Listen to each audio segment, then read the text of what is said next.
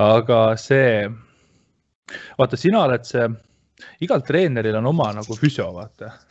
igal mhm. treeneril mm -hmm. on nagu oma, noh, kas siis sina oled minu sidekick või mina olen äh, sinu sidekick, et kumb meist on Batman ja kumb Robin on? see on küsimus või?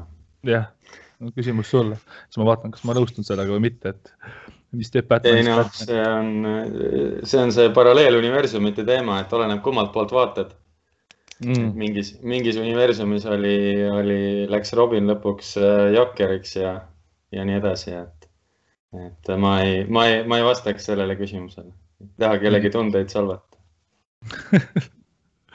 okei okay,, aga, aga noh, sina nagu endast rääkida, et okei okay,, teeme siis sellise intro sulle, et, et haruta oma äh, timeline nagu veits lahti siis nagu alguse jaoks, et, et äh, mina tean su nagu tausta, et kuidas sa nagu selle juurde vaata jõudsid, et äh, mingid errorid olid sul kunagi, siis see ajendas sind seal nagu õppima ja siis sa läksid ja, ja siis äh, noh need nagu teadmiste omandamine ja, ja, ja nagu see, milliseks need teadmised nagu tänapäeval on transformeerunud, vaata, et kindlasti see on nagu öö ja päev, vaata. Nagu noh, nagu treeneritel on ka, et, et, et, et, et nagu see äh, isand Koiks ütles, et äh, et, et tegi prospliti kunagi, me kõik oleme prospliti teinud ja nüüd siis üritavad teistmoodi teha, kuidas nagu, kuidas nagu see sinu teekond on siiani olnud ja, ja siis võtame need asjad lahti, millega, mis, mis praegu toimuvad nagu etteruttavalt ma teen, ma ütlen ära, et ma teen praegu pro split'i ja nagu super pro split'i ja mulle toimib mega hästi. et äh, see selleks, võib-olla sinna jõuame kuidagi hiljem, kunagi hiljem no selle, tagasi, aga. selle võtan pärast üles, jah et äh, eks ma olen juba vana mees ka, mingi, mis mul oli, kaks tuhat kaks lõpetasin keskkooli äkki käisin sõjaväes, peale seda õppisin disaineriks, töötasin neli aastat Postimehes kujundajana, selle ajaga läks mu kael ja siis äh, Torakaala osa täiesti totaalselt tuksi. nii et ma ei saanud enam äh, arvuti taga istudagi. siiamaani pikalt ei saa. ja siis käisin äh,, ma ei tea, mitu aastat äh, mööda arste ja, ja lõpuks siis äh, sain aru, et Eestis on nii, et kui, kui tahad nagu terveks saada või, või oma tervist parandada, siis, siis mõnikord peab nagu ise selle nii käsile võtma, et on, on käsile võetud. ja, ja siis äh, nägingi kõige suuremat potentsiaali nagu seal füsioteraapia valdkonnas. et nagu ma ise naljatasin, et äh, arstiks ma ei tahtnud saada, sest et arstid istuvad ka enamus päevast või peaaegu kogu aeg arvuti taga, et noh, vahepeal korra tõusevad püsti ja midagi, aga, aga hästi palju bürokraatiat on ja, ja, ja seda ma üritaks vältida ja, ja päris siukseks treeneriks ma ka ei tahtnud ja mõtlesin, et mis seal vahepeal siis oleks. Ja siis see, ja siis see vahepealne variant oligi justkui füsioteraapia, kuna ma nägin, et seal on kõige rohkem nagu ütleme, vabadust selles suhtes, kuhu sa äh, suunduda tahad, mis sa teha tahad mm. -hmm. kas siis spordi poole, kliinilise poole. ma nüüd üritan mõlemat teha, et nii, nii spordi poole kui, kui kliinilise poole ja siis äh, jupp aega tagasi sai see äh, füsioteraapia siis lõpetatud äh, Tartu Tervishoiu Kõrgkoolis, siis äh, käisin viis aastat äh, Äh, osteopaatias, äh, kus ma pole ikka veel, noh, põhimõtteliselt äh, teoreetiliselt on mul see õppekava läbi, ma lihtsalt ei ole suutnud oma seda lõputööd ära esitada. aga, aga teoreetiliselt on, on siin aastaid osteopaatia kooli ka käidud. korraks, korraks ja... segan, korraks segan, kas see võib olla sellepärast, et see lõputöö on mainstream'i vastane või peaks olema? ei okay., puhtalt sellepärast, et äh, koroona ajas rütmi sassi mm. -hmm. nii et mul on isegi nagu põhimõtteliselt üheksakümmend viis või ligi sada prossa sellest kirjutatud, no mingid muutused ikka tulevad, aga ma lihtsalt ei ole jõudnud selle esitamiseni, kuna, kuna nagu elu peksis nii hullult peale ja tööd tuli nii palju peale, et, et see, see jäi nagu sinna, aga lootust veel on mm. -hmm. ja mis siis veel viimased põhimõtteliselt ongi nii, et on, on siis oma nagu selline kabinet äh, ja, või, siis kliinik, nüüd, kui mul uus koht on ja, ja, ja töötan seal Floras siis teise osa ajast jalgpalluritega U kakskümmend üks punt, need on siis need, kellest võiks saada need superstaarid. vot nii. Vot ja siis ma just nagu mõtlesin selle peale, et sa läksid nagu füsioks õppima, et äh, ma olen selle peale mõelnud, et nagu sa ütlesid, treeneriks ei tahtnud, arstiks ka mitte, võtsid selle kesktee, onju, siis ma olen mõelnud sellise asja peale, et vaata nagu justkui oleks nagu kolm levelit. Inimese nagu, nagu heaolu levelit põhimõtteliselt, mitte nagu heaolu levelid, aga mida need kolm eh, nagu ametit või siis see või suudavad nagu siis inimesele anda, et nagu kui sul on arst, eks ole, siis arsti ülesanne on sind surmast päästa põhimõtteliselt. noh, et nagu sa maha ei sure, et see on nagu see rock bottom on ju.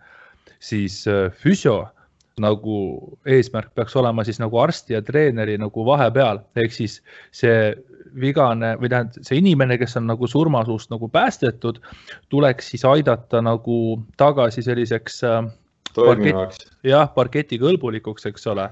et äh, tegeleb nende vigastustega põhimõtteliselt, et noh, sa saaksid nagu inimese moodi tunda ennast ja, ja siis, ja siis sa saad nagu terveks, vaata. aga terve ei tähenda nagu terve ei tähenda, et sul on nagu max level saavutatud põhimõtteliselt et terve, tervest edasi on siis hakkab nii-öelda see tavapärane trenn pihta, mida siis nagu treener teeb, et, et nii kui nagu vigastustest nagu on välja saadud ja justkui sul noh, terve olemine tähendab seda, et sul puudub mingisugune viga või haigus, aga see ei tähenda, et sa oled väga heas vormis ja nii edasi. ja siis justkui nagu füsio on saanud selle, need vigastused eemaldatud, arst on surma eemaldanud, siis treener saab nagu siis nagu puhtale paberile hakata siis tervet inimest nagu veel paremaks põhimõtteliselt nii-öelda tuunima. et umbes niimoodi tegelikult vist ongi no väga-väga laias laastus, et selles suhtes äh, seal on nagu overlap'i niikuinii. Ja aga, aga mm -hmm. üldiselt ja, et see arst, kirurg näiteks tõesti siis päästab elu või, või paneb sulle uue põlve ja siis, ja siis äh, füsio üritab äh, tõesti sind nagu ütleme käima saada. Ja siis seal tulebki nagu see erinevus, et kus siis, kus siis füsio nagu äh, tase või võimekus või või, või oskus, mis iganes äh, tahe või, või Haigekassa korda, korrad äh, lõpevad, et, äh, et kui, kui muidu üldiselt on suhteliselt nii, et kui sa seal Haigekassa kaudu teed, siis tegelikult, kui sa saad nagu niiviisi enam-vähem normaalselt kõndima, siis on juba nagu done mm. -hmm. et ähm, aga sealt edasi on jah, juba nagu, et äh, tõesti saab, saab mitut moodi, et kas sa siis lähed sealt füsioga edasi ja et, et see, see on kindlasti see overlap imise koht, kui, kui inimesel on juba nagu enesetunne päris hea, mingid funktsioonid on, siis, siis, siis et, et millal nagu minna personaaltreeneri juurde ja millal nagu füsioga teha, sest et noh, tegelikult on ka võimalik selline asi, et ega kui sa liiga vara lähed äh, personaaltreeneri juurde ja hakkad lihtsalt pommitama, siis äh, äh, ma olen ikkagi väga palju näinud ka seda, et jäävad mingid siuksed tõsised puudujäägid mm. -hmm. kui, kui, kui asi ei ole nagu parketi kõrbulikuks tehtud, aga siis juba ehitatakse sinna lihast peale, siis sealt võivad jälle omad, omad probleemid tekkida, et, et ma ütleks, et näiteks, et võib, võiks mõelda nii, et füsioga ehitad nagu vundamendi mingi maani ja siis treeneriga hakkad sinna peale ehitama, aga, aga kui sul nüüd see vundament on kehv või, või see esimene korrus on kehv, siis, siis sinna peale on nagu raske ehitada. Okei okay,, no ma saan aru, miks sina seda räägid ja tegelikult noh, ma julgen öelda, et sina nagu oled äh, üks kõige õigemaid inimesi nagu seda praegu rääkima, sellepärast et kui sa räägid jõusaalis, siis tegelikult noh, vaata minu arusaam on see, et mis nagu sind teistest füsiodest eristab, on ikkagi see, et, et sul on nagu selline äh,, kuidas ma ütlen siis, bodybuilding'u maailma taust ka, eks ole.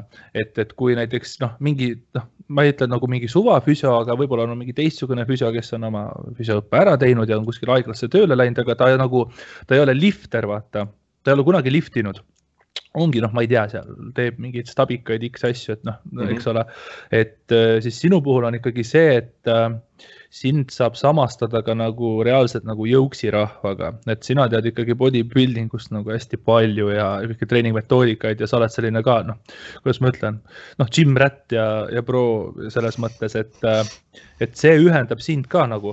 Ja sellepärast ma nüüd noh kuna ma andsin sulle praegu nagu plusspunkte on ju praegu, et siis ma tahangi kohe siit edasi küsida, et sa ütlesid, et oo, et mis see Äh, vundament nagu laguneb ja siis lähed treeneri juurde, eks ole, et, et ei saa seda musselit nagu äh, peale ehitada, et mis see vundament siis on, mis seal logiseda saab, mida sa selle vundamendi all mõtled?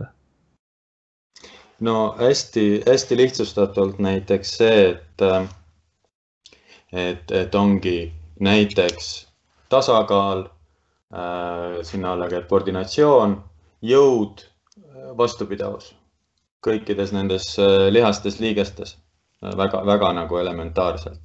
et kui sealt nagu üks asi äh, puudu on, siis äh, ja mida rohkem sealt neid puudu on, seda rohkem neid probleeme sinna juurde tuleb. aga okei okay,, aga need nii-öelda puudujäägid, et noh, tasakaal ja stabiilsusjutud, et kas, kas neid ei ole võimalik traditsiooniliste juukseharjutustega nagu arendada, teed kükki ja teed bulgaarlast või, või midagi sellist. et see, see, see, see, see load või see koormus, mida sa kasutad, on juba siis nagu sobimatult suur põhimõtteliselt, et peaksid mingi bodyweight äh, liblikat seal tegema või pääsukest või? Äh, selles suhtes ongi hea küsimus, et, et kus näiteks äh, minu puhul, kus lõpeb füsioteraapia, kus algab jõutreening, kus algab bodybuilding. et, et, et seal on kindlasti nagu see,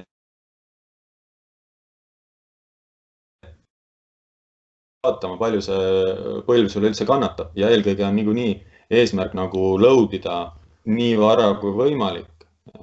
nii, nii vara, kui on safe, aga see tähendab seda, et see load peab olema nii väike. ja see mm -hmm. tähendabki seda, et kui sul alguses on nagu ähm, taluvus, liigese taluvus on see, et sa lihtsalt seisad sirgelt selle peal, siis sa ei saagi rääkida isegi sellest, et sa midagi kätte võtad mm. -hmm ja taastumisest nagu rääkides ja noh, vaikselt hakkab praegu vigastuste peale libisema. et see, see on siis nagu kindel, et see, see RICE akronüüm on ju, mis ta oli, rest yeah., ice, uh, compression, elevation.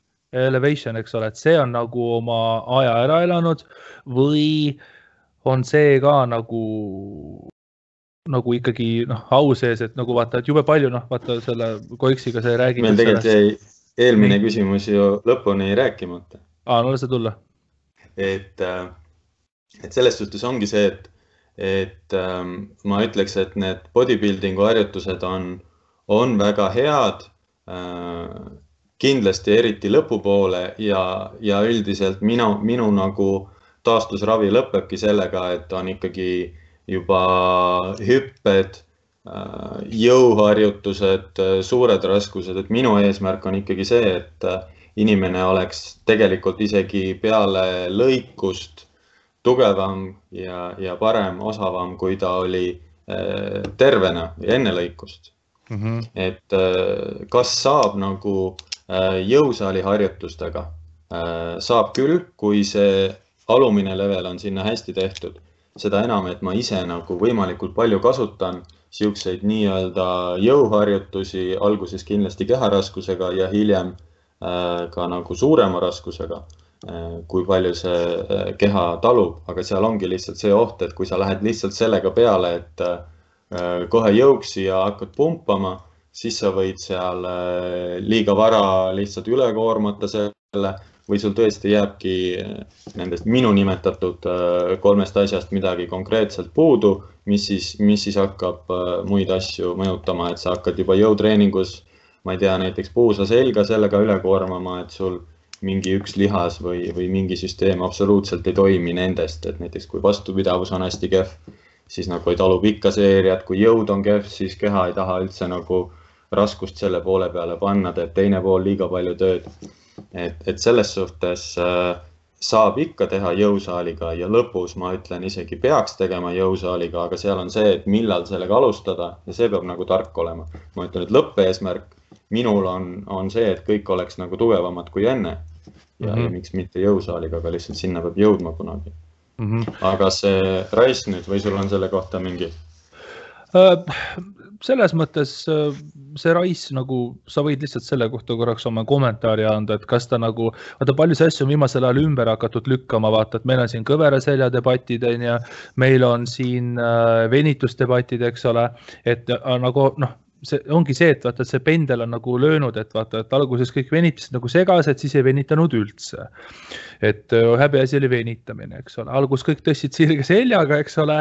nüüd keegi, ma ei tea, minu hirm on see, et varsti keegi ei julge enam sirge seljaga tõsta, sest et nagu sotsmeedia on nagu seda kõverat selga täis, eks ole, et nagu noh, see tõde on seal nagu vahepeal, et alati vastus mm -hmm. on it depends.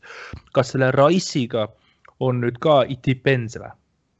Äh, Rice'iga on äh, selles suhtes äh, it depends, et mul tuli kohe nagu paar, paar head mõtet või seost sellega, aga näiteks, mis, mis minul ikkagi on niiviisi, et mis ma nagu soovitan, jääd nii vähe kui võimalik, nii palju kui vaja.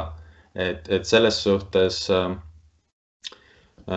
rest igal juhul tuleb kasuks, et näiteks kui me räägime just niisugust äh, värksest, värskest vigastusest, on ju, siis, siis need igasugused põletikulised protsessid, mis seal toimuma hakkavad ja nii, eks need natuke koormavad keha kindlasti. et, äh, et vaatamata nagu sportlase tasemest ma kohe nagu äh, esimesed päevad rabelema ei hakka. et kõigepealt lasengi puhata, inimesel natukene rahuneda kindlasti ja noh, sest et esimesed päevad on siuksed noh, võivad olla hullumeelsed, kui sa ei saa kõndida ja mõtled, mis sinust nüüd saab, et siis ma kõigepealt lasen nagu noh, kui sa oled näiteks niisugune tippsportlane, kogu aeg treeninud ja järsku, järsku ei saa, siis noh, katus sõidab ära. siis ma olen tavaliselt lasknud alguses nagu natuke puhata, aga, aga juba olen rääkinud mingitest asjadest, mida, mida tegema saaks hakata ja, ja jääga äh, minu suhtumine ja, ja ikkagi just see viimane, viimane suund on, on ikkagi see, et äh, pigem nagu jahuta ja valu vastu äh,. aga kindlasti ära jääta mm. -hmm. sest nagu, et? no halvemal juhul isegi äh, tekitada endale mingisuguse siukse äh, veresoone kahjustuse, selle siukse äh, külma, külmavigastuse või, või siis isegi äh, noh, on isegi mingitest äh, trombidest kirjeldatud, et sul need Äh, jäätunud, jäätunud veretrükk, veretükid panevad ringi. ja, ja kindlasti üle, ülejäätamine siis nagu tekitab äh, nagu teistmoodi jällegi sihukest hüpoksilist vigastust. aga selle äh, rai-, jah, okei okay., aga selle Rice'i asemel oli, selle asemel on mingi coolim akronüüm tänapäeval. oi, seal on äh, igasuguseid, seal on Police ja Love ja. kes, kes ja... ägedama mõtleb välja, jah? ja, ja. aa, okei just, just, just neid on, aga no põhimõte on see, et äh, no,. tee oma akronüüm. mis asi? tee oma akronüüm yeah.. mis on sinu arust kõige olulisem? on äh, äh, mitte üle jäätada ja ikkagi mingil määral äh, liikumas hoida ilma suurema valuta mm. -hmm. et põhimõtteliselt et noh, ma ei tea, mis sinu jaoks tähendab, et põlv on katki, aga toome näiteks noh, põlv on valus, toome näiteks, et noh, kõndida on valus või kükkida on valus, eks ole mm -hmm.. igapäevaelus kükitada valus või siis nagu põlvele siis nagu keha raskust peale anda on valus ja kui ta liigutab, on valus, siis äh, teda tuleks ikkagi liigutada ka näiteks siis äh, selili, kus nagu nullkoormus on tal, eks ole yeah,. et yeah kas see on siis nagu selle äh, liigese vedeliku kuidagi sisse liikuma panek seal sees, mis on nagu eesmärk? No ma olen lihtsalt mõelnud seda kui selline üldine verevarustus, et keha saaks ise mm -hmm. selle, selle piirkonna, kui seal on ikkagi selles suhtes päriselt vigastus, mingisugune äh, ühe või teise sideme rebend, siis seal kindlasti noh, ikkagi on põletik ja, ja kui sa sinna nagu verd ja, ja ainevahetust peale ei anna, siis keha ise ei saa nagu ka hästi taastuda. et mm, -hmm. et, et selles suhtes ma, ma ütleks, et keha on suhteliselt äh, targalt ehitatud, et kui sa ikkagi seda nagu äh, liikumas hoiad äh, mingil määral, siis ta paraneb nagu ise äh, suhteliselt hästi ja kiiresti, aga ongi see, et kui, kui hakatakse näiteks vale asja immobiliseerima, pannakse kipsi asju, mida ei ole vaja kipsi panna, siis pärast tegeldakse juba selle probleemidega, nende probleemidega, kui sul näiteks jalg on kuu aega kipsis olnud siis sa juba mm -hmm. taastud sellest kaks kuud aga kui palju sinu, võta nüüd oma ka, nagu kogu karjäär nagu silme ette, et kui, kuidas sinu karjääri jooksul on manuaali kasutamine nagu muutunud, et mina eeldan, et seda minevikus on sul rohkem olnud ja tänapäeval on nagu vähem. ja noh, selles mõttes, et sa võid siia juurde pookida ka näiteks sellist situatsiooni, et kui sa oled nüüd vähem manuaali, hakkad kasutama, inimesega rohkem rääkima, siis äh, kas inimesed on nagu sulle vaadanud otsa ka nagu what the fuck näoga, et nagu, et, et nagu noh, mis mõttes vaata, et, et noh, ma ei tea, pane mulle käed külge nagu, et nagu hakka mind nagu fix ima oma kätega et kui palju see, mhm. kui palju sellist äh, ebakõla nagu on olnud nagu sinu ja inimeste vahel ja mida inimesed nagu peaksid sellealaselt nagu mõistma, vaata, kes sind praegu kuulavad? no selle manuaaliga on see pull lugu, et ega, ega kui ma selle füsiokooli lõpetasin, ega ma siis ju manuaali ei osanud, ega seda ju koolis seal äh, ei õpetata bakas. et siis mul läks nagu veidi aega, et jõuda nagu ütleme selle manuaali levelini, siis ma seda vaikselt hakkasin tegema ja noh, samal ajal kõike lugesin ja siis samal ajal hakkas ka tulema nagu seda hästi palju niisugust äh, vastanduvat infot. aga et kui palju see nüüd mõjutas äh,? Jällegi väga-väga hea küsimus ähm,. ma arvan, et ma ikkagi mingi periood hakkasin vähem tegema et alguses ma tegin nagu veidi rohkem seda, et ma ei tea, tule, tule mingi aja pärast tagasi ja, ja vaatame üle, kas kõik liigub ja, ja sihukest värki, et, et nüüd nagu seda ei ole, nüüd on pigem nii, et äh, tule siis, kui tunne on, et tahaks tulla või midagi kuskilt segab, et, et sihukest nagu äh, väga regulaarset asja ma äh, tingimata ei soovita. noh, on mõned inimesed, kellel on vaja regulaarsust mingil teisel põhjusel, et mõnda näiteks motiveerib see, kui ta ütleb, et ma tulen sulle kolm, kolme kuu pärast uuesti vastuvõtule, et noh, inimesi mm -hmm. põhjuseid on erinevaid. aga, aga, aga, et suhtumine manuaali, noh, täpselt samamoodi nagu selle venitamisega, et äh, me oleme nagu siukse, ma ei tea äh, maavärina järel, järelvärinas, et tegelikult need, mis meil siin praegu aktuaalsed teemad on ja need, mida vaieldakse Äh, USA-s on see laine juba kolm korda käinud ühte ja teistpidi, et me lihtsalt oleme siin koos, et äh, seda manuaali äh, pooldamist ja vastasust on seal, on seal juba korduvalt olnud. Aga mina arvan ikkagi, et, et see on nagu oskus omaette ja ega ta nagu ära ei kao, et, et et mina väidan, et on, on asju, mis, mis naljalt ilma nagu manuaalita ei parane nii mm -hmm. hästi, kui, kui võiks. Aga, aga kas... nüüd ma juba kaldusin kõrvale. mul, mul läheb ja...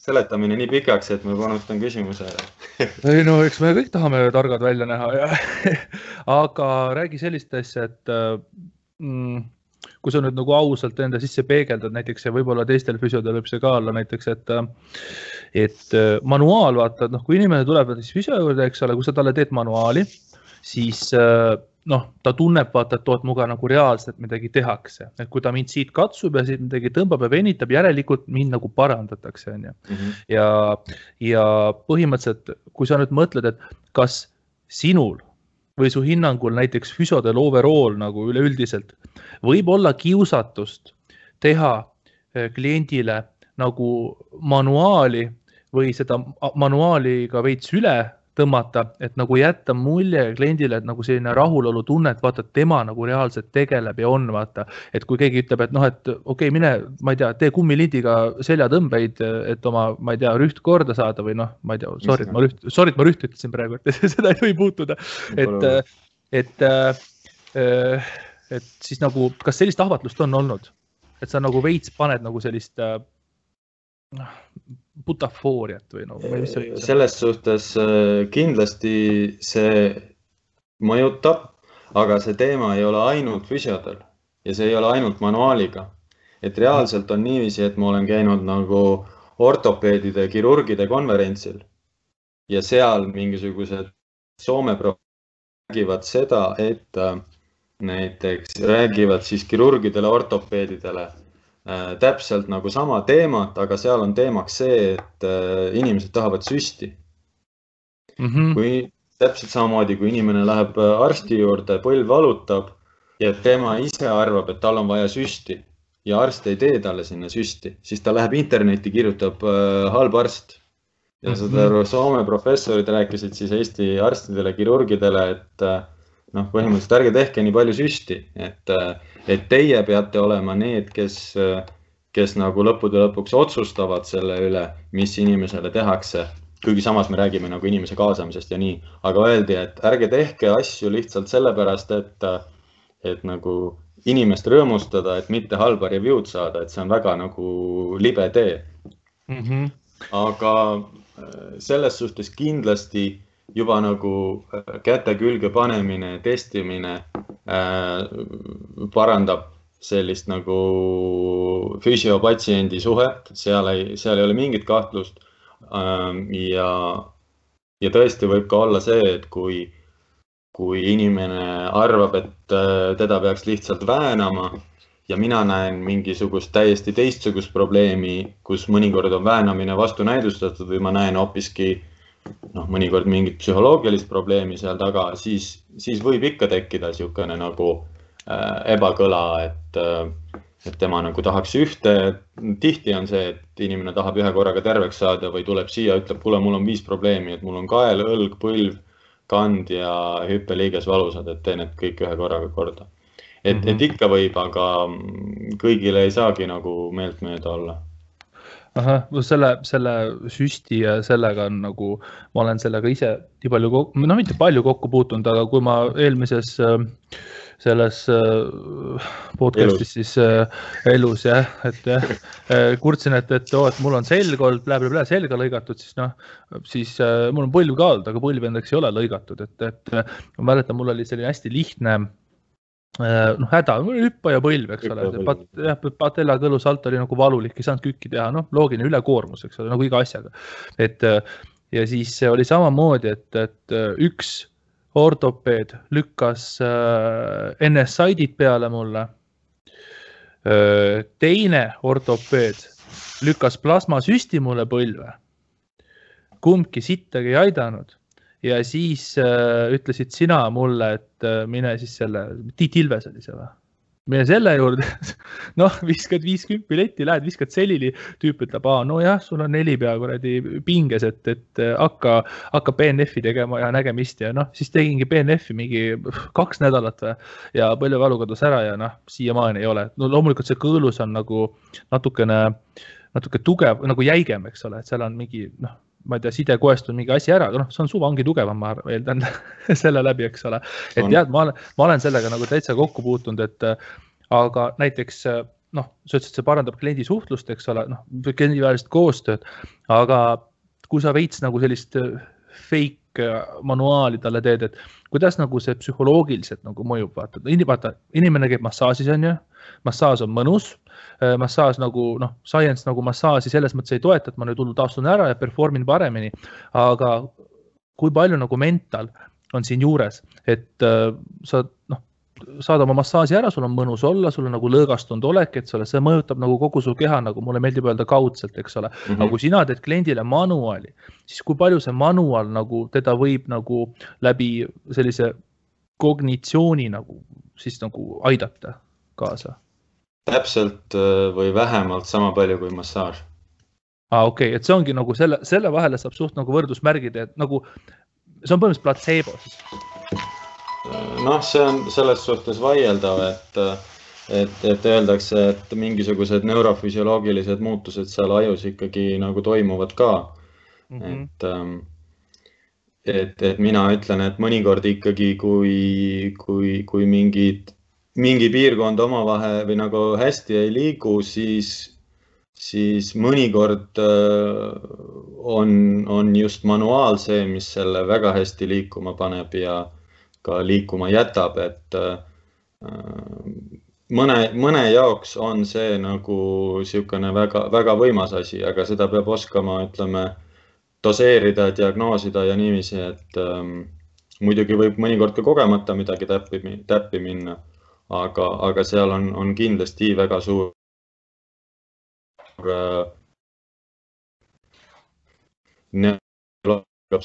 et, et äh, ma võin tuua ka vastupidise näite, et inimene tuli nagu vastuvõtule, ütles, et äh, tal on selg tuksis, ta ei saa kummardada, tal on vaja selga väänata.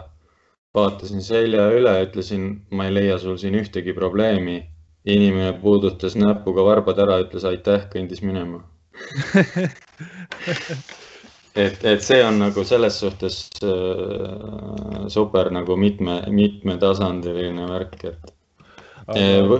Mm -hmm. nagu see teadvus, mõistus on, on väga, väga.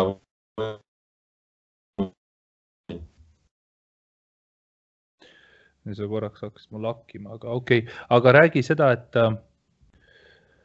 et kui palju reaalselt on nagu vaja nagu vigastustega nagu tegeleda, et oot, tegelikult ma tahtsin seda küsida, et sa ütlesid, et sa keerasid seal Äh, Ekspressis töötades oma mingi kaelatuksi onju.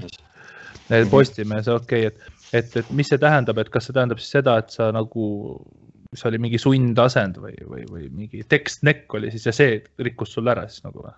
no seal oli nii, nii-öelda jah, selline, et äh, protrusioonid ja stenoomid ja, ja siuksed asjad tekkisid seal lihtsalt sellest äh, ühes asendis kovarisse vahtimisest, et ju, ju mul olid siuksed anatoomilised soodumused, et, et ta selle kaela alaosa niiviisi üle koormas, et kuidas kellelgi mm. -hmm. aga kui ongi inimene, kes on nagu analoogne sulle, vaata, et kui noh, kui sina oleksid teadnud, et see sul selle asja esile kutsub, eks ole ja mhm. noh, sa veel füsio ei olnud, aga kui sa oleksid teadnud, et see sul ühel hetkel selle esile kutsub, kas siis sellisel juhul nagu ideaalne käitumine sinu puhul oleks olnud see, et sa lähed ja teed mingisugust maintenance'i kuskil füsio juures või? ja üleüldse need inimesed, vaata, et noh, inimesed, noh, on see, et kui su töö on selline, nagu ta on, et sa naljalt seda ei saa vahetada, sul on mingi sundasend, sul on äh, sama, umbes samasugune case on kellelgi nagu sul oli, kas nagu tema peaks käima nagu noh, reaalselt nagu maintenance'i tegemas, et mul ongi sundasend või, või ma olengi mingisugust teatud asendis, mis soodustab mul mingisugust pinge tekkimist või lühenemist, et, et no, nad peaksid nagu põhimõtteliselt nagu autohoolduses siis käima oma kehaga või? no sellega on, on täpselt niiviisi seinast seina, et äh, ausalt öeldes ma arvan, et äh, ja ka minu kogemuse põhjal on, on juhuseid, kus kus lihtsalt inimene ei saagi oma tööd edasi teha, näiteks ka minul mm. -hmm. et ma ikkagi naljalt üle kahe tunni, üle kahe tunni arvuti taga istuda ei saa, ilma et mul kael äh, läheks naljakaks ja siis kangeks ja siis ta taastub sellest mitu päeva. et äh, mina olen sihuke, kellel nagu see ütleme lihtsalt harv nii-öelda maintenance äh, kindlasti ei oleks seda asja ära parandanud. Äh, on nagu siukseid variante väga palju, kus, kus inimene on saanud oma äh, tööd muuta. kas siis töökohustus, kõrgused paika, äh, õpib mingid eneseabivõtted, teeb iseendale maintenance'i. siukseid on väga palju olnud et ähm, kas, kas nagu nii-öelda mõnele regulaarne hooldus äh, aitab nagu head enesetunnet säilitada kindlasti. aga üldiselt nagu mina üritan pigem äh, inimesele need võtted ja põhimõtted selgeks õpetada, et ta iseendaga nagu edasi tegeleks mm. -hmm. ma tean, et sellele küsimusele on nagu väga raske vastata, aga kui sa hästi üldistatult vastad, et nagu oh, kui sa võtad nagu noh, ma ei tea, umbes mingi stamphädad või stampvigastused nagu, mis inimestel võivad olla, mille pärast nagu käiakse võib-olla füsio juures või mis on peamised kaebused, siis milline on inimese nagu keha eh, ise paranemise võime nagu? et kui palju näiteks sinu hinnangul on selliseid inimesi, kes nagu snap ivad ära endal midagi ja siis äh, noh, siis puhkavad või teevad kergelt treeni edasi või noh, mingi jõuksi vend seda piirkonna sellel hetkel lihtsalt ei treeni. et eh, milline see ise paranemise potentsiaal on, kui paljud inimesed sinu arust ise paranevad ära, ilma et nad nagu peavad kuskile minema nagu? mis, mis ühikutes sa seda vastust tahad protsentides.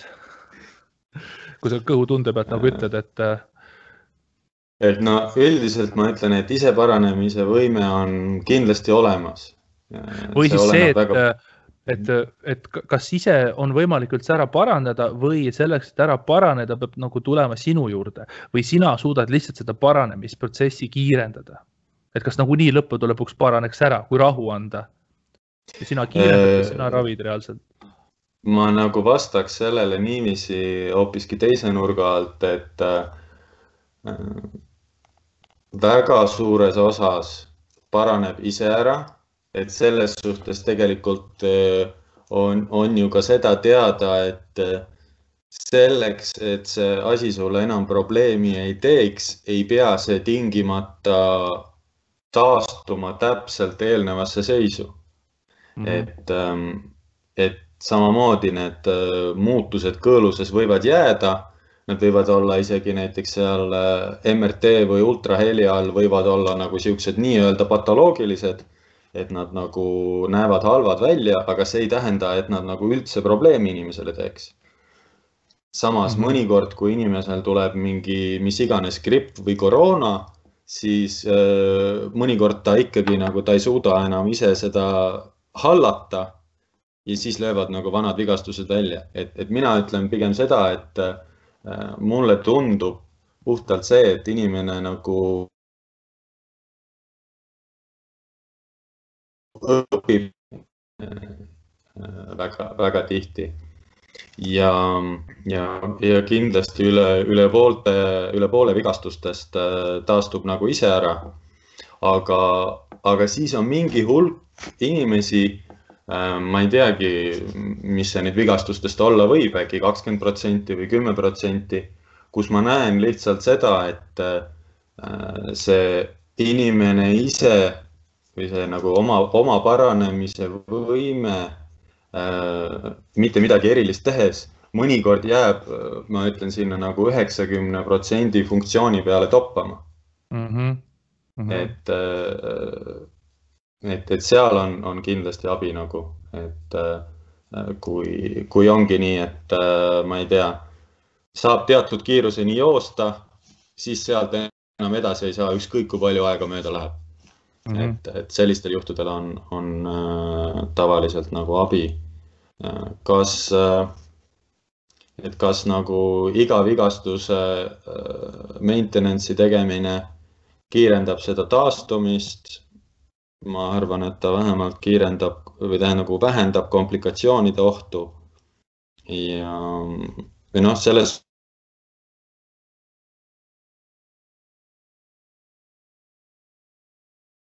suhtes, et pigem ma vaatan jällegi, et mis, mis oleks need harjutused, äh, progressioonid, äh, mida see inimene ise tegema peaks, et ta saaks ise sellele kiiremini nagu kaasa aidata mm. -hmm aga ma korraks kõrvalküsimusega põikan siia sisse, ma võtsin ühest asjast kinni, et sa ütlesid, et kui mingi gripp või koroona tuleb, et siis vanad vigastused vaata löövad välja, on ju. kas see on sinu arust seotud äh, nagu põletikuga, et põletik tekib vigastatud piirkonda ja kas see on seotud kuidagi keha süsteemse põletikuga siis, mis, mida mingi haigus võib esile kutsuda? minule on kõige rohkem silma jäänud ja just nagu kõlama jäänud näiteks äh, gliarakkude teema, mis on siis nagu äh, poole kohaga on nad immuunsusrakud ja poole kohaga on nad nagu närvisüsteemi rakud. et kui, kui tekib mingi sihuke kõva, kõva haigus, siis, siis nemad on nagu ülekoormatud ja siis, et, et kas siis äkki näiteks selle tõttu äh, ei, ei jõua keha enam ise maintain ida või, või need rakud, mis on nagu siuksed äh,, siuksed äh, ülekanderakud, et need ei funktsioneeri hästi, et siis sellepärast nagu lööb mingi vana vigastus välja, et ise ma arvan nagu Äh, spetsiifiliselt sellepärast, äh, noh, et ta, ta justkui käib nagu siukse äh, üldise keha nagu koormuse kohta, et see viirus kurnab kogu organismi, aga ise ma olen kõige rohkem nagu just seda lugenud ja, ja sellest huvitanud, huvitunud, kuidas see gliaraku süsteem siis toimub, toimib viiruserünnaku puhul. okei okay,, aga kui nagu biokemmi hakkasid nagu puutuma, siis äh, et äh, noh, ma arvan, et äh, kõik füsiod nagu nõustuvad ja tõenäoliselt treenerid peaksid ka nõustuma, üleüldse kõik inimesed peaksid nõustuma, et nagu, et nagu kehaline nagu teraapia, eks ole, noh, liikumisravi on ju hästi ilus sõna.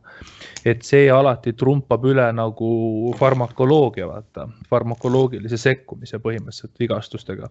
aga samas nagu noh, ma üritan nagu veits nagu, nagu küsimustega nagu provotseerida, et, et kui ma ennem küsisin, et oo, et kui paljud inimesed umbes ise paranevad ära, eks ole, siis kuidas sa nagu hindaksid seda, et ma ei tea, meil on, meil on kaksikud mõlemad rikuvad oma näiteks põlve ära või õla, et noh äh, äh, tekib põletik, tekib ülekoormusest põletik sinna kuskile kõõlusotsa võib-olla, eks no hüppa ja põld tekib mõlemal või midagi sellist. Äh, üks kaksik läheb äh, füsio juurde. füsio siis noh natuke teeb manuaali, on seda vaja, mitte, natuke ikka teeb, eks ole. ja siis annab mingeid kummiharjutusi, et ma ei tea seal, et tee noh, seal kas siis midagi venita või, või, või, või, või, või tee jõudu või, või tee seal äh, koormusega harjutusi, et noh, tee liikumisravi, eks ole. ja teine kaksik läheb näiteks äh, mingi arsti juurde, ükskõik milline arst on ju, ortopeed või perearst nagunii annab talle sama rohtu, annab talle põletikuvastast mm. Äh, loomulikult see tabletimees äh, jääb kaugele maha liikumisravivennast, aga, aga kui suur see vahe sinu arust nagu on ja kas on selliseid inimesi, kes näiteks hakkavad näiteks äh, tableti peal noh, oma valu nagu ravima ja siis tablett nagu reaalselt neid aitabki, ta võtab põletiku maha või midagi sellist või see on ainult maskeerimine põhimõtteliselt ähm,? väga, väga hea selline võrdlus, et ongi nagu sihuke, kui oleks laboritingimused äh,. ma pigem nagu räägin äh, võib-olla oma kogemusest, siis on inimestel huvitav. Äh, et näiteks ongi see, et äh, põlve puhul, veel rohkem näiteks selja puhul ütlen ma sihukest asja, et kui tehakse mingeid lollusi, see, see käib samamoodi ka õla kohta või, või mille iganes kohta kui inimene tegeleb mingi lollusega ja ise seda taastumist takistab, vastu töötab, siis ei aita seal ükski ravim. esiteks mm. -hmm. siis on alati inimesed, kes on äh, põletikuvastastele ravimitele vastuvõtlikumad, mõni on selline, et äh, noh, põhimõtteliselt, et ta näeb seda põletiku vasta-, nagu näeb seda tabletti ja tal juba valu läheb ära, et seal on niikuinii ka äh, kõik see psühholoogia ja, ja kõik see, et ta rahuneb maha. juba see, et äh, kui inimesele öelda, et äh, noh, mis tal konkreetselt viga on, ma olen ka näinud seda, et inimene paraneb sellest ära, et, et saab teada, mis tal viga on. Mm -hmm. et äh, ta magab rahulikumalt ja nii edasi. selle korra, korraks segan vahele, see on sellepärast, et ta saab, ta saab oma doktor Google'i vähidiagnoosist vabaks. põhimõtteliselt jah, et, et mis iganes, et äh, kõige hullem ongi ju teadmatus. aga ähm, üldiselt äh, ikkagi ma arvan, et see nii-öelda nendest kahest variandist see äh, füsioteraapia variant on parem ja ka uuringute järgi nagu pikatoimelisem. et väga tihti on selle, selle tabletiga see, et see tulemus võib olla väga kiire, aga aga nii-öelda, kas siis noh, seda võib põhjuseks nimetada või mitte, on ju, see on omaette teema. aga just, just näiteks äh, nendes tabletivastastes uuringutes öeldakse, et näed, et aga see ei kõrvalda põhjust. et äh, samas nagu väga selliste kõvade põletike puhul äh,. kui, kui ma seda selliseks pean, siis ma nii-öelda põletikuvastase ravi konsultatsioonile inimesega ka saadan, et, et mul on nagu mingi selline oma süsteem või sisetunne, millal ma siis ütlen, et, et ma arvan, et siin võiks ilma tabletita teha ja, ja mõnikord ütlen, et siin on see case nii hull, et, et minu kogemuse järgi täpselt selline case paraneb kiiremini tabletiga, et seal on nagu sihuke väike sisetunne ja võib-olla kogemus nagu mängus mm. -hmm. aga noh mina eeldan, et kes praegu vaatavad seda, on valdavalt jõuksi rahvas. ja mm. kuna sina oled äh, nii-öelda the jõuksi füsio, siis äh, tee nagu selles mõttes nagu ülevaade, et äh, noh, kui jõu, jõu, jõuksi rahvas, kes sinu juures käib ka nagu ravi saamas. et milline on see peamine vigastus või vigastuse tüüp, millega tullakse ja mis nagu selle tekitaja on, et kas on vale tehnika või on ülekoormus ja millal näiteks ka inimene peaks tulema sinna juurde, et raudselt keegi praegu siin vaatab meid, oh fuck, tegin jõutõmmet, on ju kange, eks ole, oh jee, et aga noh, tegelikult ei tahaks, et kange oleks või siis, et oh, tegin kükki ja põlved on nagu valulikud, et, et, et räägid, mis on peamised vigastused. Ja miks tekivad jõusaalis ja siis, et mida inimene peaks siis nagu silmas pidama, et millal ta üldse sinu juurde saab nagu tulla, et võib-olla mõnel inimesel on juba see vigastus, aga ta nagu veits äh, eitab oma probleemi või midagi sellist. Äh, noh, selles suhtes ma ütlen nagu etteruttavalt ära, et äh, ma arvan, et siis, kui, kui inimene nagu minu juurde tuleb, siis mina isiklikult tahan, et ta nagu tahaks tulla, et väga raske on töötada sellistega, kelle on naine saatnud näiteks, et ega mees mm -hmm. ise ei tahagi tulla, aga siis eh, noh, naine käib nii kaua pinda, kuni ta siis tuleb, on ju, et noh, sellisega koostööd teha on väga raske, kui ta ise nagu huvitatud ei ole. aga mis siis nagu jõusaalis eh, on, on siis äh,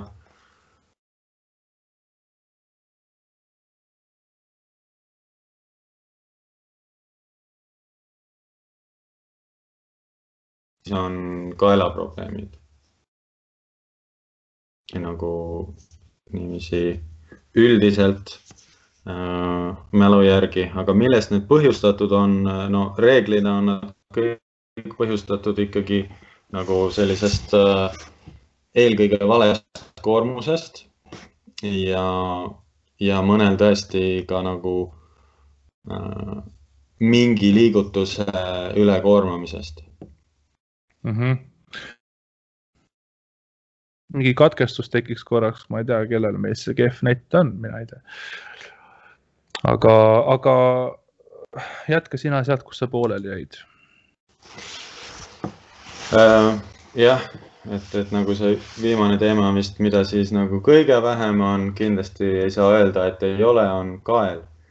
millest need põhjustatud on kõige rohkem on põhjustatud valest äh, koormuse valikust. Äh, mingil määral, noh, ma ütlen, et vähem on ta põhjustatud tehnikast.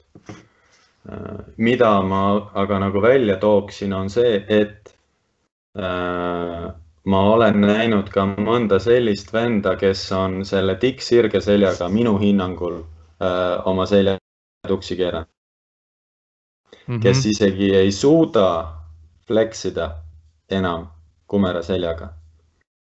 et nagu selg on kogu aeg naljakas ja no keegi ei mõtle välja, kõik kohad on läbi käinud ja, ja siis äh, ütleme, kõik muud asjad on välistatud ja mõnel vennal ongi nii, et äh, konkreetselt nagu mõned näited on silma ees, kus äh,, kus ma lõpuks ütlesingi, et nüüd läheb kõik fookus sellele, et sa saad nagu normaalselt flex'i ja seni kõik need vennad on seljavalust lahti saanud, ehk siis sirge seljaga ma olen näinud inimesi, kes on ennast nii kinni treeninud, et nad ei suuda enam flex ida ja sellepärast on selg valutama hakanud mm. -hmm. no see on vist nagu kurb tõde ka, et, et iga asjaga, see on ka selline universaalne elutõde, et, et me ei ole sündinud võrdsetena ja loodus ei ole meie suhtes õiglane. et mõni vend võib teha trenni hea tehnikaga, aga tõmbab ära ennast või mm -hmm. siis noh, ütleme, et noh, hea tehnikaga trenni tegemine on nagu just isegi see nagu safe, et nagu isegi preventatiivne mm. -hmm. aga, või, või noh, keegi võib-olla on terve elu nagu lihtsalt liikuv olnud ja ta pole midagi tõstnud, siis ühel päeval lihtsalt mingi op, ongi sciatica korras, eks ole, ma ei tea. et kohe noa alla, aga samas mõni teine vend on selline, et noh, eluaeg teeb ta mingisugust mm -hmm. kel-, kelbast laseb saalis, eks ole, ja saab suureks ka. suureks ei ole raske saada. Äh, terveks on raske jääda. terveks on raske jääda ja tervena on äh, raske suureks saada ja, ja suur olla nii-öelda. et, äh, et jah, et selles mõttes on nagu huvitav, et, et ei pruugigi üldse nagu midagi valesti teha, aga see asi nagu juhtub. vot, aga kui nüüd küsida sellist asja ka, et nii manuaal on nagu hakanud nagu kritiiksi saama põhimõtteliselt rohkem onju. kuidas. mulle teist... isegi ausalt öeldes tundub, et see äh, on juba hakanud nagu üle minema või nagu vähemalt äh, teistes maailma riikides on juba see tasakaal saavutatud, et on aru saadud, et äh, täiesti nagu ilma manuaalita ka ei saa. ja manuaalil on omad nagu plussid, sest et väga-väga palju on, mis tuuakse välja, on manuaaliga seotud, on nagu testimine et lõppude lõpuks, kui sa manuaali ei tee, siis sul kaob ära nagu ka see testimisvõimekus. ja siis lõpuks mm -hmm. ongi see, et kui sa ei suuda inimest testida, sa ei oska ta selga enam testida, siis äh, jääb siis nagu see sotsiaalne ja psühholoogiline, aga mis, mis ma siis teen, noh, et miks, miks ma siis üldse füsioks õppisin, on ju.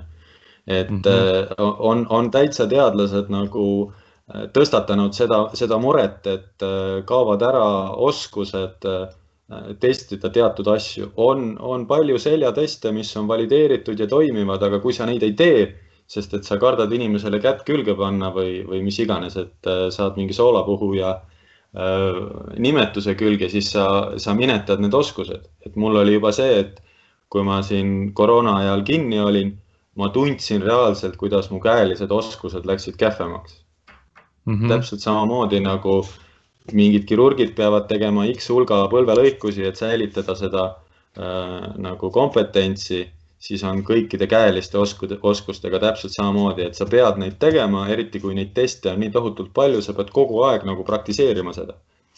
ja siis, kui keegi ütleb, et nüüd see on tabu, nüüd see on paha, sa seda tükk aega ei tee, siis see oskus põhimõtteliselt nagu äh, kaobki ära mm. -hmm. aga tõenäoliselt on nagu see ka, et äh et, et äh, kuna see, vaata see, see, see iga, see paika sättimise paradigma, vaata, et, et, et sa oled natuke siit viltu, natuke sealt viltu, eks ole. sellele on nagu konsensuslikult nagu siis noh, öeldud, et nagu ei pea üle tõmblema, et noh, sa ei pea igalt poolt nagu megapaigas vaata olema, et igalt poolt tweak ima siin millimeetri täpsusega paika. sellest tulenevalt tõenäoliselt on nagu väga palju selliseid teste ka ditch itud ära vist või et nagu noh, varem ma ei tea, näpp ühe õla peale, näpp teise õla peale, ma ei tea, loen seal lülisi, vaatan, tunnetan, et, et need põhimõtteliselt, mingid testid on ühesõnaga prügikasti ka jäädavalt läinud vist. no see ongi täpselt see, et kui jäädavalt, et tegelikult, kui, kui vaadata ikkagi kõvasid vendasid ja mis iganes arste, siis siis nad ikka vaatavad ja, ja mõnikord, mõnikord sealt ikkagi tuleb mingisugune, koorub mingi tõde välja mm. -hmm. et eh, noh, näiteks üks näide oligi, et eh, näiteks seesama äh, skapulohumeraalne rütm või humeroskapulaarne rütm, kumba pidi seda nüüd öeldaksegi, on ju. selle kohta öeldi täpselt sama palju, et aa, et it ain't shit on ju, et äh, ignore it. noh, siis ignoorisin, siis äh, tegelesin ühe õlaga ütlesin, et no siit enam paremaks ei lähe, mine käi ühe mu tuttava arsti konsultatsioonil. arst pani vastuseks äh, skapulaarne düskineesia, tegeleda abaluu liikumisega. no fine, ütlesin, no testime siis, noh, katsetame. ja siis tegelesime ainult selle abaluu liikumisega ja läks paremaks mm. -hmm. et, et ongi see jällegi sihuke asi, mille kohta öeldi, et äh, jama, unustage ära noh, ikkagi katse mõttes tegime, on ju, seda enam, et tähtis arstionu käskis teha ja toimis. et, et, et ma ütlen, et äh, seda, seda peab lihtsalt kõike nagu terake soolaga. et äh, paljude asjade puhul on öeldud nii, et elektriravis oli samamoodi. mäletan, ma olin ise Soomes praktikal sel ajal, kui seal haiglas, kus ma olin, oli suur, suur konverents ja minu lemmikväljend sellel konverentsil oli see, et jällegi mingi suur Soome professor ütles, et otsige nüüd veel, jälle välja need elektriraviaparaadid, pühkige neil tolm pealt ära, sest elektriravi jälle töötab. noh aga, aga rääkides nendest arstide, tähtsatest arstianudest, et nagu noh, vaata väga palju furoorit, noh, on üks selle, kui meil on see vastuolulisuse või, või siis selline debati, debati ämber kus on sees siis fleksitud selg ja if'i feature macros ja, ja venitamine, siis sinna ämbrisse mahub ka äh, MRT pildid. et äh, öeldakse, et nii, et kui su selg valutab, siis MRT pilt ei pruugi midagi näidata, aga kui su MRT pilt midagi näitab, siis äh, ei pruugi sul midagi valutada otseselt. minul valutas, oli põrguvalu ja MRT näitas ka, tegin Chicks-Bricks noaga ja võib-olla oleks pidanud tegema, ma ei tea, aga praegu on vähemalt okei okay olla, noh, jalajõudlus on noh, natuke allpool, mingi närvikahjustus võib-olla on seal nagu olnud, aga noh, elan hästi ja jalgade jõudlus on päris nagu üks-ühele, aga kas nagu, kas arstid ei ole siis nagu science'iga nagu up to date või, või, või kas nad nagu tegelevad selle pildiga, sest ma mäletan tegelikult minu arst ütles mulle küll niimoodi, et äh, näed, see pilt on siin, näitab küll, et on prolaps, aga ma ei lõika sind, et kui sa ise tuled ja nagu, nagu palud mult, et please lõika mind, siis ma nagu lõikan, et, et noh, sa võid ju proovida nagu füssi teha, noh. aga noh, mul oli see, et ma reaalselt ei saanud magada ka üheski asendis, lihtsalt oli nagu põrguvalu, et siis ma otsustasin nagu selle kasuks. aga vist on palju arste endiselt ka, kes nagu lükkavad MRT pildi ja, ja ongi nii, et, et füssi, füsio juurde nagu ei saada. siin on nagu igasuguseid variante, minul on ka olnud niiviisi, et inimene nagu arst saadab füsio juurde ja ma ütlen, et äh, see selg on nii tuksis, et ma ei, ma ei luba sul midagi peale jalutamise teha, ehk siis neid variante on igasuguseid ja jällegi nagu selles suhtes väga keeruline ja lai teema, et, et on olnud nii ühte kui teistpidi, et, et jällegi ja siis see inimese individuaalsus sinna juurde. et mit, mitu case'i tuleb meelde, kus, kus ongi niiviisi, et inimene on kirurgi juurest tulnud, kes ütleb ei lõika, samas on seis nii kehv, et äh, mina nagu isiklikult ei, ei julge seal äh, midagi nagu teha.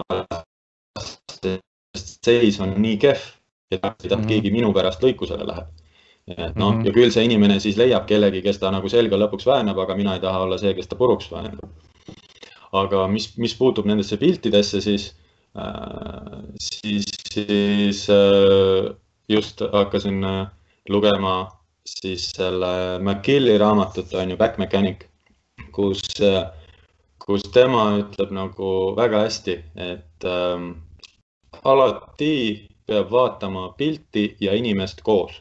et ma olen väga palju näinud siukseid näiteid, kus pilt on väga kole, funktsioon sada prossa ja täpselt vastupidist pildil mingi pisike asi ja noh, inimene ei saa äh,, ma ei tea, kõndida. et mm -hmm. noh, seal on palju põhjuseid ja mõnikord on, ma olen ka näinud seda, et äh, põhjus, miks inimene kõndida ei saa, on üldse näiteks multifiidi kramp mm. -hmm. tal on lihtsalt nagu seljas on spasm ja, ja sellepärast ei saa, et mul on nagu ka olnud seda, et inimene reaalselt nagu, ma ei tea, kõnnib nagu puunukk sinna sisse ja ühe korraga kõnnib ära, oh kuule, päris hea. et äh, see oleneb sellest, mis seal see tegelik probleem on ja, ja, ja see kogu teema point ongi see, et uh, what is the problem mm. -hmm. et, äh, et mis tegelikult sulle seda valu põhjustab, et ideaalis ongi see, et sul on ülevaatus, see nii-öelda füüsiline ülevaatus ja siis ja siis sul on see radioloogia, mis iganes kujul ja siis sa paned need kaks kokku ja vaatad, kui palju sealt klapib ja siis saad nagu öelda, vot tõenäoliselt siin on see, aga kui sa üritad nagu ennustada ainult MRT järgi, eh, seda on üritatud, et eh, kellel selg valutab ja kellel ei valuta, siis äh, ei, ei saanud, ei, ei toiminud mm. -hmm. nii, aga praegu on põhimõtteliselt niimoodi, et meil on tund täis tiksunud, nagu ära ei katkeks järsult äh, ja mida ma võin öelda, on siis see, et tegelikult. Äh, me ei alustasime uut.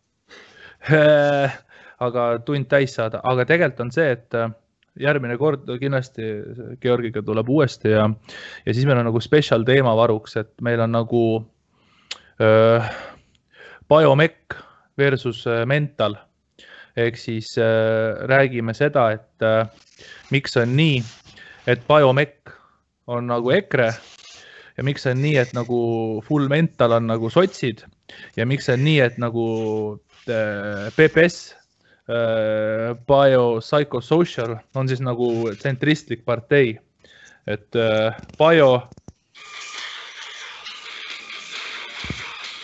vot nii et ajame ikka poliitikateemaliseks podcast'iks ära lõpuks muidugi, ei, see on nagu huvitav point, aga kes tahab sellest lähemalt teada saada, siis ma arvan, mingi kahe nädala pärast saate vastuse sellele, et, et biomech versus mental. vot, aga praegu võib siis nagu, jah, praegu võib joone siis nagu alla tõmmata ja, ja minu poolt kõik. võid ka rahvale tšaupaka öelda, jah. Tere Lemsti. Pauki, pauki ja nii edasi